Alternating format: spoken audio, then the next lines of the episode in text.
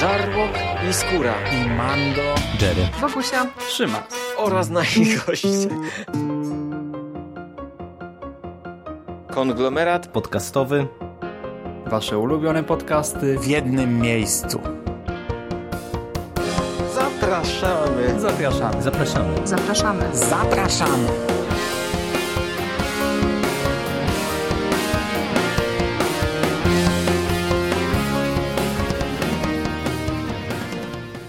Witamy Was wszystkich bardzo serdecznie w kolejnym odcinku konglomeratu podcastowego. Z tej strony Michał Rakowicz, czyli Jerry, i jest ze mną Michał Ochnik, Michel z mistycyzmu popkulturowego. Witam Cię bardzo serdecznie, Michale. Witam Cię, Jerry, witam wszystkich słuchaczy i słuchaczki i osoby niebinarne słuchające. Mm, powracamy dzisiaj do kolejnego, kolejnej serii komiksowej, którą tutaj wspólnie omawiamy, a mianowicie do Potężnej Thor, e, autorstwa Jasona Arona z rysunkami e, Russella Dautermana e, i kolorami Matthew Wilsona.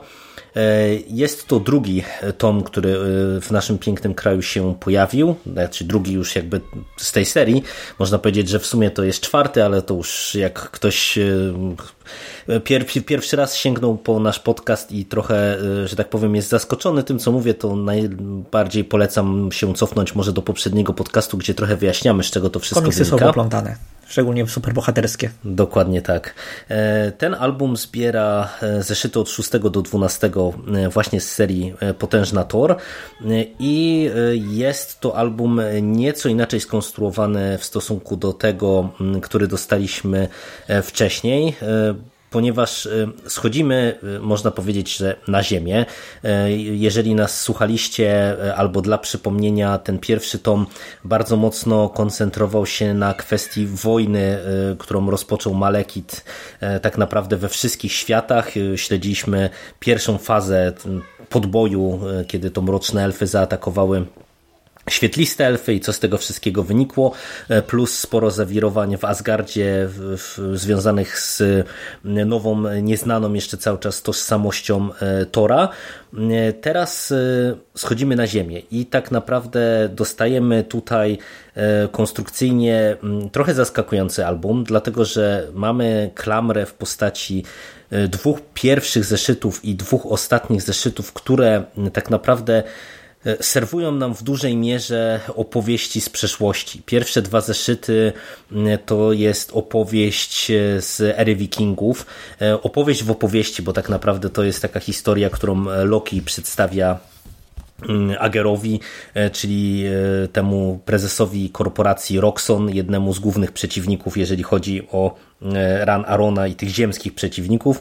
Jest to jedna z tych postaci, która się sprzymierzyła z Malekitem i czerpie korzyści finansowe z, nie wiem, chociażby wydobycia różnego rodzaju ród czy ropy w innych światach.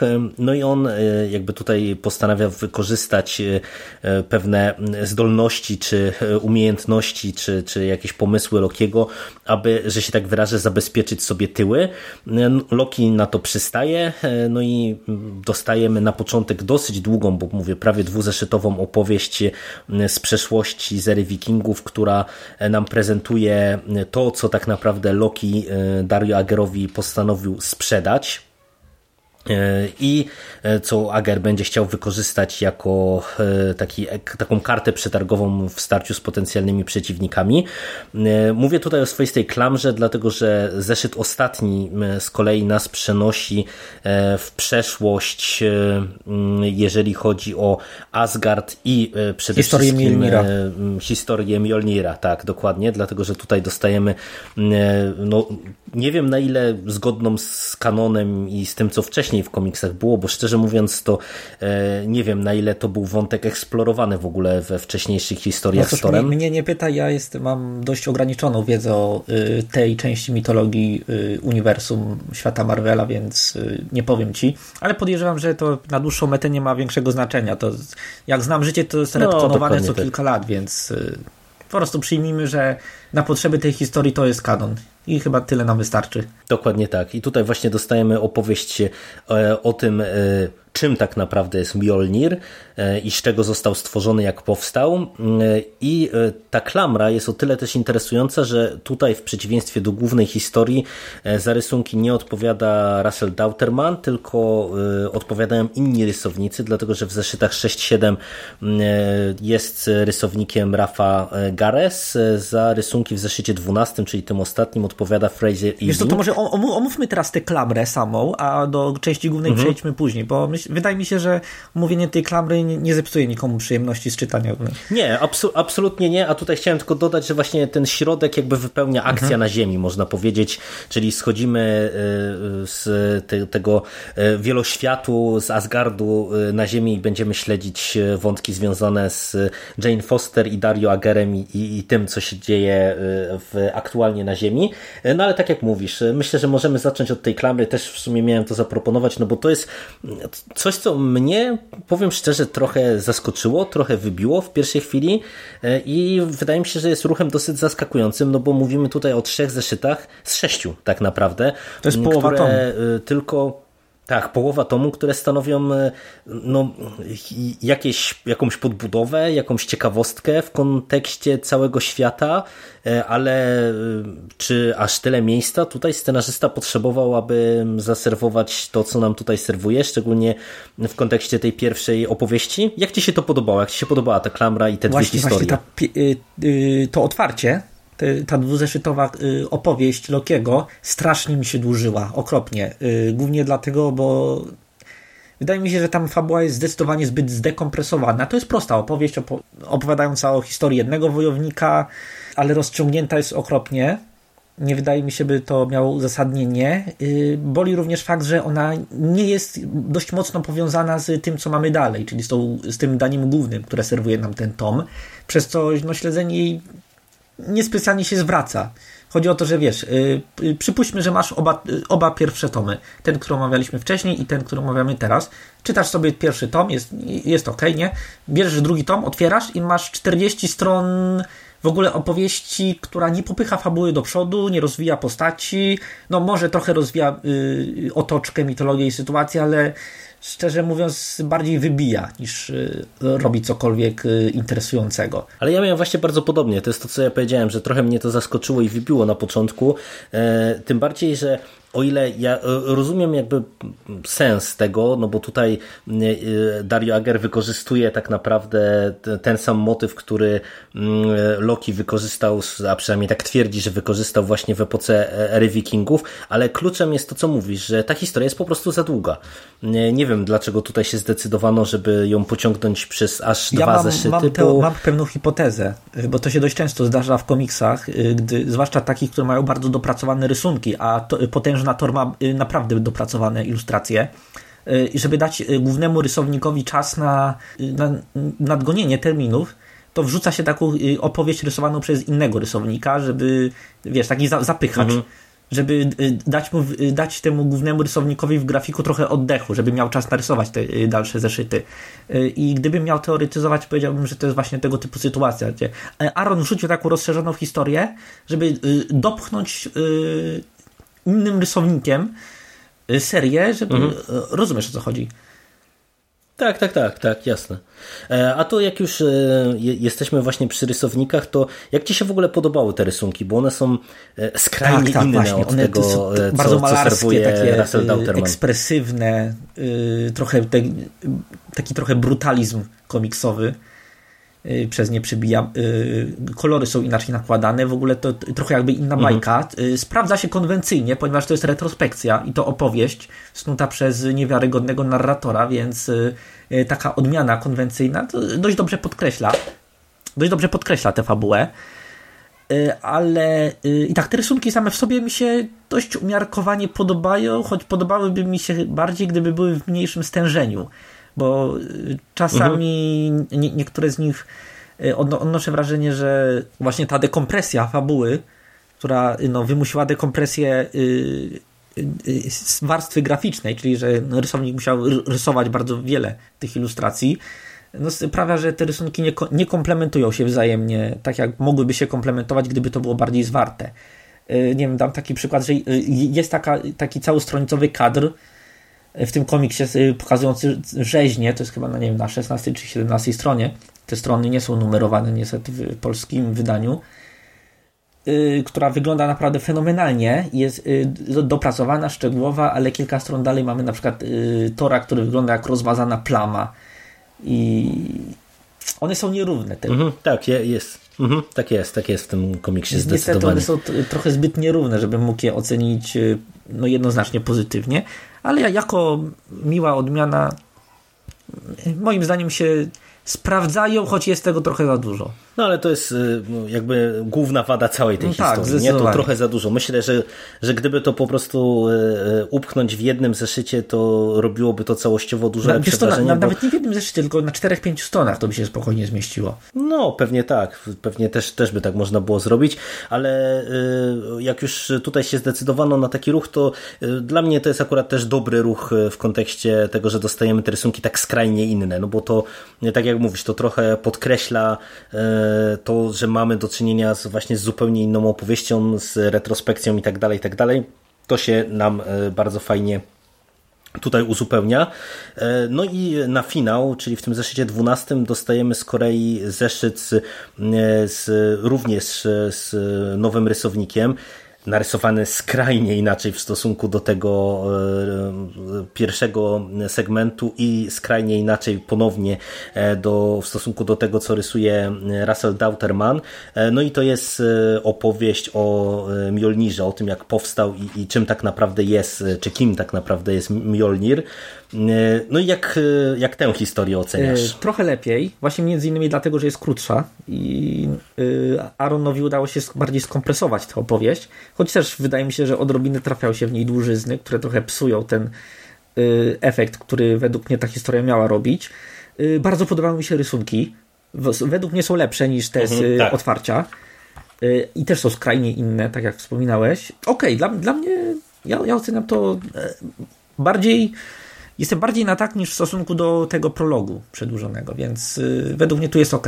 No mi się też y, ten zeszyt 12 y, dosyć podobał, tym bardziej, że on mam wrażenie, że też w przeciwieństwie do tej pierwszej historii będzie miał dużo istotniejsze znaczenie fabularne. A właśnie, właśnie, dobrze, że zwróciłeś na to uwagę, ponieważ o ile ten, to otwarcie było trochę od czapy, i trochę niepotrzebne, to tutaj akurat ta retrospekcja jest z fabularnego punktu widzenia istotna, ponieważ w poprzednich numerach, w, tej, w tym daniu głównym, e, jest pytanie, jaka jest prawdziwa natura Milnira.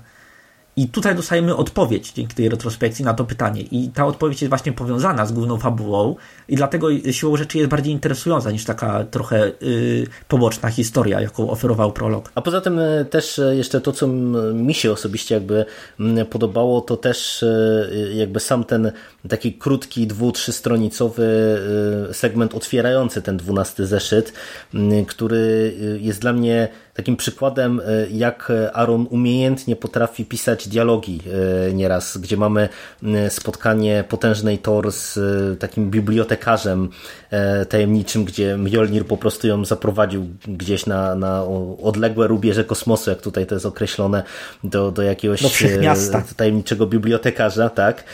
I, I tutaj bardzo mi się to podobało, że w takich krótkich, paru prostych zdaniach, w prostym dialogu udało się też fajnie jakby nakreślić e, to, gdzie jesteśmy tak naprawdę z czym mamy do czynienia i jeszcze, nie wiem, wrzucić parę szpilek chociażby e, Torowi wcześniejszemu. E, bardzo, bardzo dobrze mi się to czytało pod tym kątem to, również. To taki Aronowy standardzik. Jak najbardziej. Tak, tak, dokładnie. Taki, taki Aronowy To co, danie główne? Danie główne, dokładnie tak. I tak jak e, wspomniałem, e, tutaj e, schodzimy z tych kosmicznych wszystkich rubieży, wieloświatów i tak dalej na Ziemię i tak naprawdę śledzimy dosyć zwartą opowieść, która jest podzielona, można powiedzieć, na takie trzy główne wątki, które nam się będą tutaj przewijały. Mamy wątek korporacyjny, gdzie jakby to, co Dario Ager podejrzewa, czyli że ktoś może chcieć mu wbić nóż w plecy, to się dzieje, ale w dosyć zaskakujący sposób, bo on spodziewał się, że to Malekit albo ktoś z tej mrocznej ligi po prostu będzie chciał nadużyć jego zaufania, a tak naprawdę okazuje się, że tutaj to jego ziemska konkurencja, korporacje e, różnego rodzaju e, jakby mają mu za złe to, że się z nimi nie podzielił, mając dostęp do nowych rynków, e, że się tak wyrażę. No i dochodzi do zamachu na Dario Agera, co ma określone konsekwencje, bo jak się okazuje w momencie, kiedy mm, Dario Ager jest zagrożony, czy zagrożone jest jego życie, no to wchodzi w życie jakiś tajny protokół Agera, który powoduje to, że cała cała ta, ta jego firma, która w tym momencie, nie wiem, unosi się nad ziemię, e, kieruje się w Nowego Jorku, żeby spaść nad Nowym Jorkiem, nad Wall Street i po prostu w myśl zasady Agera, że jeżeli on nie, nie może zarabiać i, i, i rządzić w domyśle tym, tym korporacyjnym świadkiem, no to żadna korporacja nie będzie zarabiać, e, co jest w sumie dosyć e, ciekawym wątkiem dla mnie.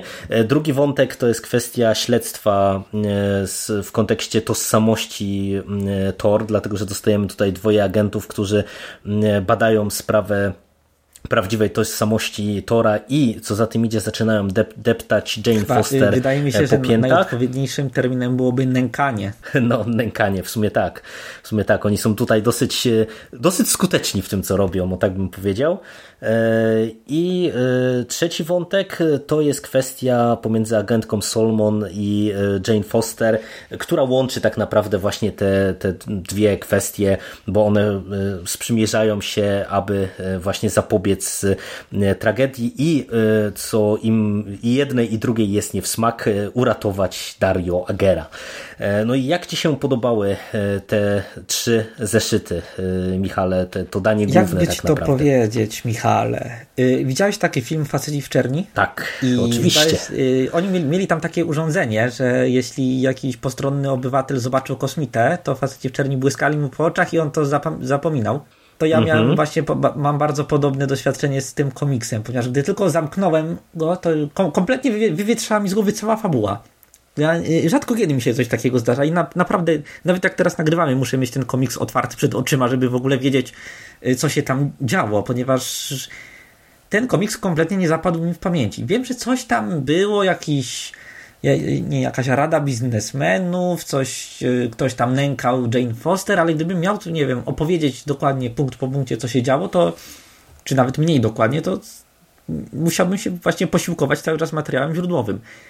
Więc y, nie bardzo wiem, czy to jest tylko moje wrażenie, czy ten komiks naprawdę jest taki niezapamiętywalny. E, no ja aż tak krytyczny nie jestem, bo ja ci powiem, że mi się to podobało, co znaczy, tutaj to, dostaliśmy. To, to, to, nie jest krytyka, bo to nie jest krytyka, bo jak już sobie odświeżyłem ten komiks, to jest przeciętny ze skłonnością na dobry według mnie. Tylko po prostu taki, nie wiem, coś nie wiem, może to moje podejście do, te, do tej serii, ja nigdy nie byłem wobec niej jakoś entuzjastyczny w przeciwieństwie do ciebie, więc y, Mhm.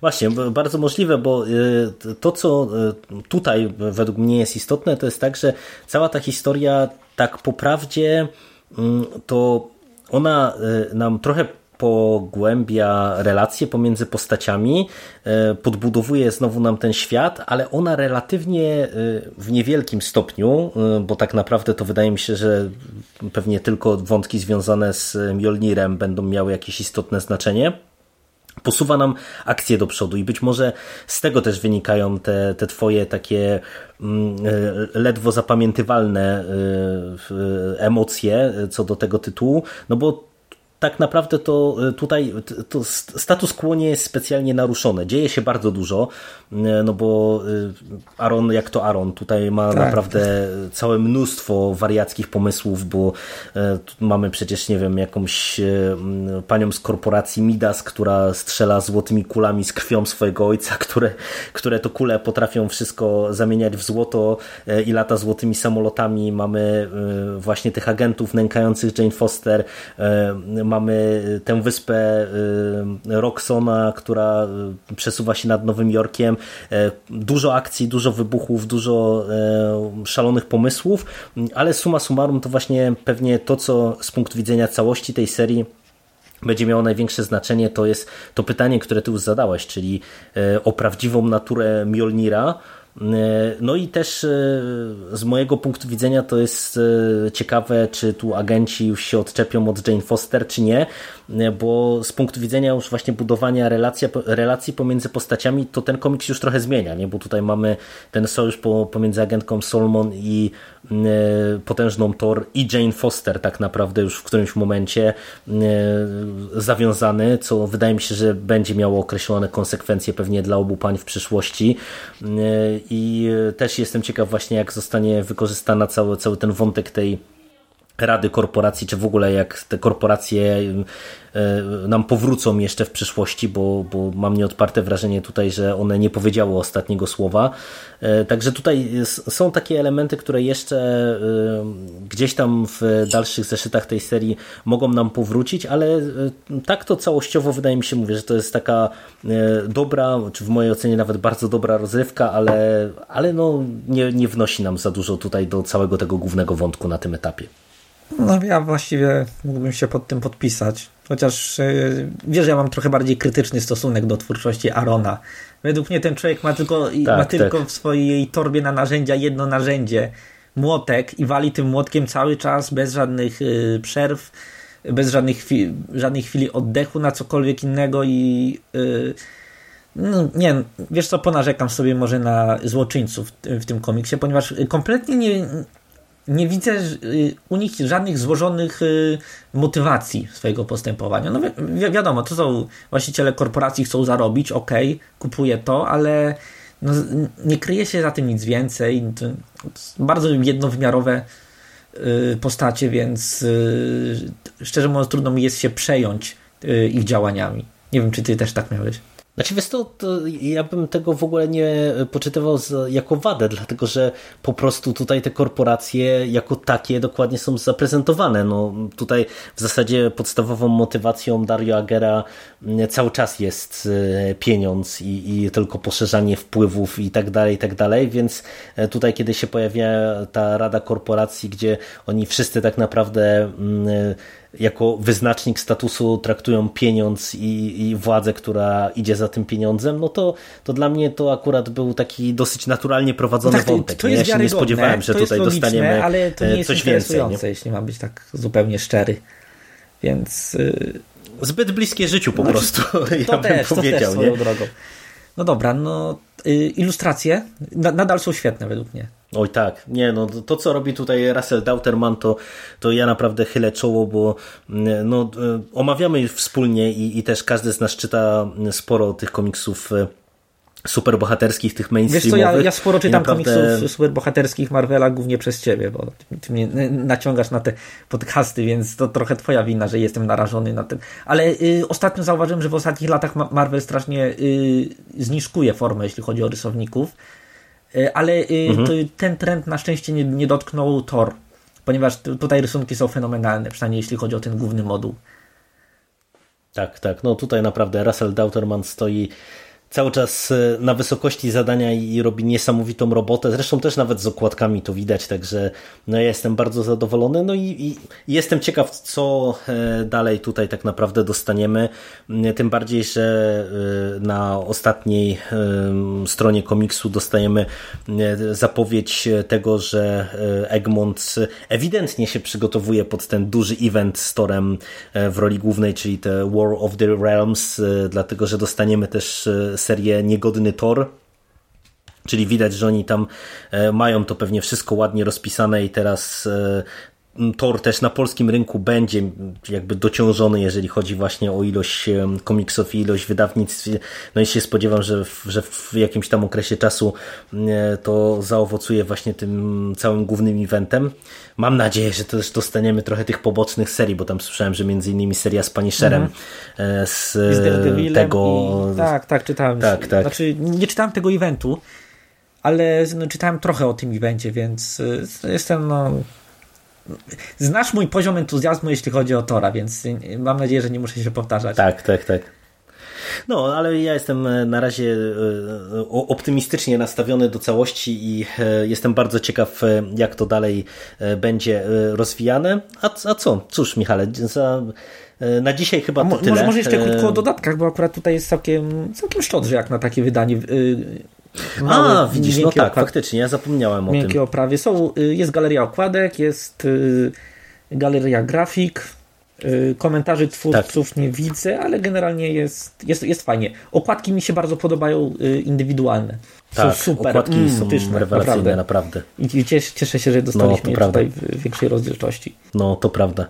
No, ale to też y, Dauterman stoi za okładkami, więc to znowu możemy tylko się pod, porozpływać nad tym, co on serwuje tak. właśnie w ramach tego swojego segmentu. E, no to co, to e, jak słyszycie, ja jestem bardziej entuzjastycznie nastawiony, Michał trochę mniej, ale e, chyba całościowo i tak wydaje się, że potężna Tor trzyma poziom, jak no, sądzisz? Intelektualna uczciwość każe mi mówić, że tak, to jest bardzo porządny komiks. Myślę, że jeśli ktoś jest, jest fanem tej postaci, jest fanem uniwersum, to jeśli weźmie, weźmie go do rąk, przeczyta, będzie usatysfakcjonowany, więc ja przyznaję mu pozytywną ocenę. No, to tym akcentem będziemy kończyć. Spotkamy się w przyszłości przy kolejnych, pewnie w tej chwili niekoniecznie może Marvelowych komiksach, y, y, jak najszybciej. E, no i dziękuję Ci bardzo, Michale, za nagranie. Ja również. I do usłyszenia. Cześć. Cześć, cześć.